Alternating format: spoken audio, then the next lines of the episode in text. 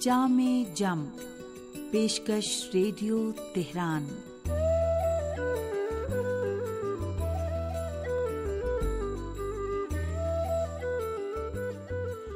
عزیز سامعین، محمد و علیہ محمد پر درود و سلام، آپ کی صحت و سلامتی اور ایک اچھے دن کی دعا کے ساتھ دینی و اخلاقی معلومات پر مشتمل پروگرام جامع جم لے کر حاضر ہیں۔ حسین اختر کا سلام قبول کیجیے۔ پیغمبر اسلام صلی اللہ علیہ وآلہ وسلم فرماتے ہیں، جو چیز اپنے لیے پسند کرو، وہی چیز دوسروں کے لیے بھی پسند کرو۔ سنتے رہیے جامع جم۔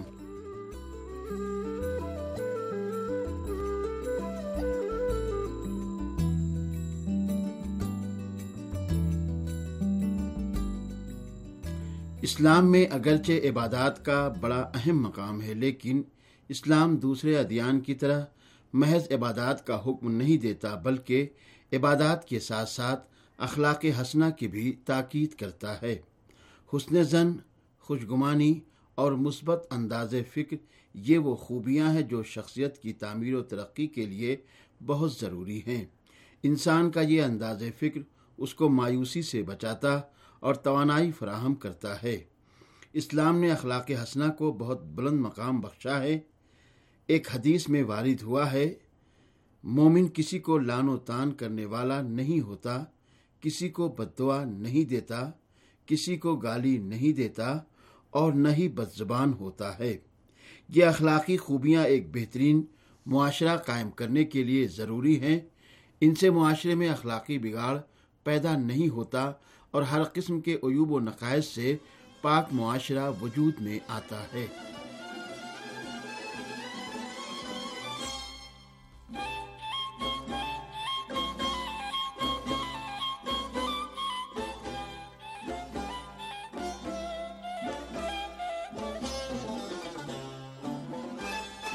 اسلام در اصل نبی کریم صلی اللہ علیہ وآلہ وسلم کے اخلاق حسنہ سے پھیلا ہے۔ اگر آ حضرت صلی اللہ علیہ وآلہ وسلم ایسے اخلاق پر فائز نہ ہوتے، تو دائرہ اسلام پھیلنے کے بجائے سمٹ کر رہ جاتا اور کبھی بھی لوگ جوگ در جوگ حلقہ بگوش اسلام نہ ہوتے۔ صحیح مسلمان بنانے اور پھر انہیں اسی پر برقرار رکھنے والا عمل اخلاق ہی ہے۔ بہت سے لوگ جب آ حضرت صلی اللہ علیہ وآلہ وسلم کے اخلاق سے آشنا ہوئے، تو وہ اسلام کی حقانیت کو مان گئے اور اچھے مسلمان ثابت ہوئے۔ ایک شخص ارستو کے پاس آیا اور بہت دیر تک خاموش بیٹھا رہا۔ ارستو نے اس سے کہا کہ تو میرے ساتھ کچھ گفتگو کر تاکہ میں تجھے پہچان سکوں، کیونکہ کسی شخص کی گفتار ہی اس کے کردار کی شناخت اور اس کے حسن اخلاق کے اظہار کا بڑا ذریعہ ہے۔ ایک مسئلہ گھروں اور خاندانوں میں موجود ہے، بھائیوں اور بہنوں کے جھگڑے، والدین اور اولاد کی باہمی ناراضگی، ازدواجی زندگی کے اختلافات، ساس بہو کی لڑائیاں اور مزید یہ کہ رشتہ داروں کے اختلافات اور قطع کلامی اس حد تک بڑھ جاتی ہیں کہ اگر وہ بیمار پڑ جائیں تو عیادت کو نہیں جا سکتے، کہ وقت نہیں ہے اور باطل و فضول باتوں میں وقت ضائع کرتے رہتے ہیں۔ باطل گفتگو سے مراد گناہوں کی گفتگو ہے، مناظرہ کرنا اور دوسروں کو نیچا دکھانے کے لیے بحث و مباحثہ بھی اسی ضمن میں آتا ہے۔ اس لیے کہ اس میں بڑا بننے کی خواہش ہوتی ہے۔ پیغمبر اسلام صلی اللہ علیہ وآلہ وسلم فرماتے ہیں، اللہ کے نزدیک سب سے برا آدمی بدخو اور جھگڑالو ہے اور یہ وہ جھگڑا ہے جو لا علمی پر مبنی ہو۔ اخلاق رضیلہ میں جھوٹ سب سے بری اور مضموم عادت ہے۔ جھوٹ چاہے زبان سے بولا جائے یا عمل سے ظاہر کیا جائے، ہر صورت قابل مذمت ہے۔ اس لیے ضروری ہے کہ ہم ان اصولوں پر سختی سے عمل کریں جو ہمارا مذہب ہمیں سکھاتا اور بتاتا ہے۔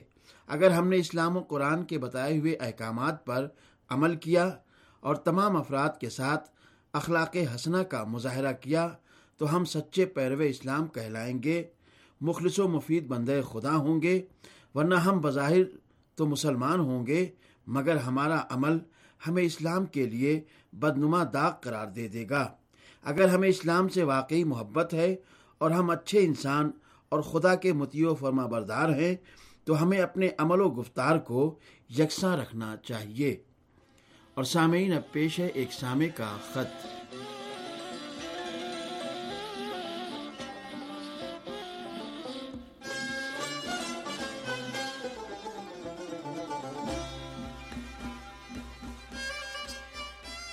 محترم مہر عبد الستار سلفی صاحب Sial shortwave listeners club, Nankana Sahib Pakistan سے لکھتے ہیں کہ آج کل مصروفیت بہت بڑھ گئی ہے۔ آج پرانے دن یاد آتے ہیں کہ کیسے ہم پروگرام کا انتظار کیا کرتے تھے۔ جب پروگرام کی ریسیپشن ٹھیک نہیں ہوتی تھی تو ہمارے دل پر کیا گزرتی تھی۔ فوراً آپ کو خط لکھ دیا کرتے تھے اور آپ کی طرف سے بھی جواب پا کر ہم کتنے خوش ہوا کرتے تھے۔ مگر آج یہ صورتحال ہے کہ نیٹ پر پروگرام سنتے ہیں اور آواز کی کیفیت بہت اچھی ہوتی ہے۔ ذرا اپ ڈیٹ جلدی کر لیا کریں تو مہربانی ہوگی۔ انٹرنیٹ کا جدید دور ہے اور آپ بھی اپنا کردار ادا کر رہے ہیں۔ ہم آپ کو سلام پیش کرتے ہیں۔ آپ کی محبت اور چاہت کو جو ہمیں برسوں پہلے ملی تھی، آج تک ہم اسے محسوس کرتے ہیں۔ پروگرام سبھی اچھے جا رہے ہیں۔ میری جانب سے سبھی کو سلام عرض کیجیے گا۔ سامعین، محترم مہر عبدالستار سلفی صاحب کے شکریہ کے ساتھ اب پیش ہے ایک کہانی۔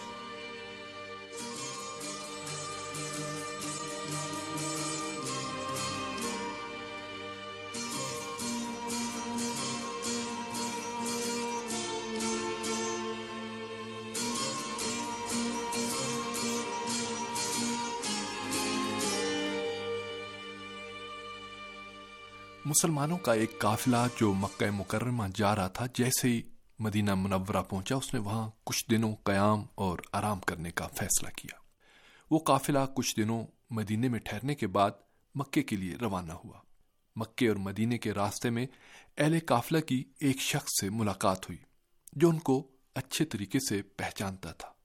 وہ شخص قافلے والوں سے بات ہی کر رہا تھا کہ اس نے دیکھا کہ قافلے میں ایک بہت ہی باوقار نیک اور سالے کوئی آدمی موجود ہے اور وہ نہایت پھرتی کے ساتھ اہل قافلہ کی خدمت کر رہا ہے اور جس کو جس چیز کی بھی ضرورت ہوتی ہے وہ اس کی پوری کر رہا ہے۔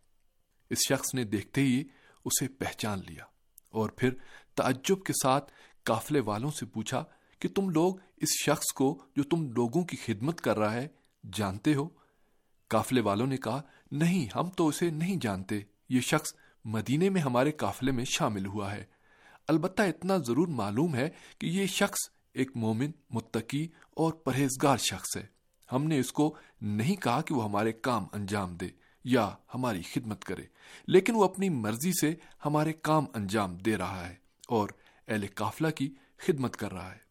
اس شخص نے قافلے والوں سے کہا، صاف ظاہر ہے کہ تم لوگ انہیں نہیں پہچانتے۔ اگر پہچانتے ہوتے تو اس قدر گستاخ نہ ہوتے اور پھر ہرگز انہیں اس طرح کام کرنے کی اجازت نہ دیتے کہ وہ ایک خدمت گزار کی طرح تم لوگوں کے امور انجام دے۔ لوگوں نے پوچھا اچھا اب تو بتا کہ یہ کون ہے؟ اس شخص نے جواب دیا کہ یہ امام علی بن حسین زین العابدین ہیں۔ قافلے والے تیزی کے ساتھ شرمندگی کی حالت میں اپنی جگہ سے اٹھے اور امام سے معافی مانگنے لگے اور ان کی قدم بوسی کے لیے ان کی طرف بڑھے۔ امام نے جواب دیا، میں نے جان بوجھ کر تم لوگوں کو اپنا ہم سفر منتخب کیا ہے تاکہ اپنے دوستوں اور چاہنے والوں کی خدمت کر سکوں۔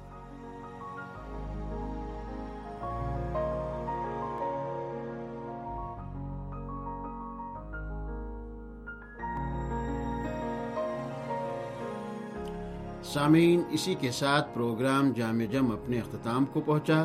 اجازت دیجیے خدا حافظ۔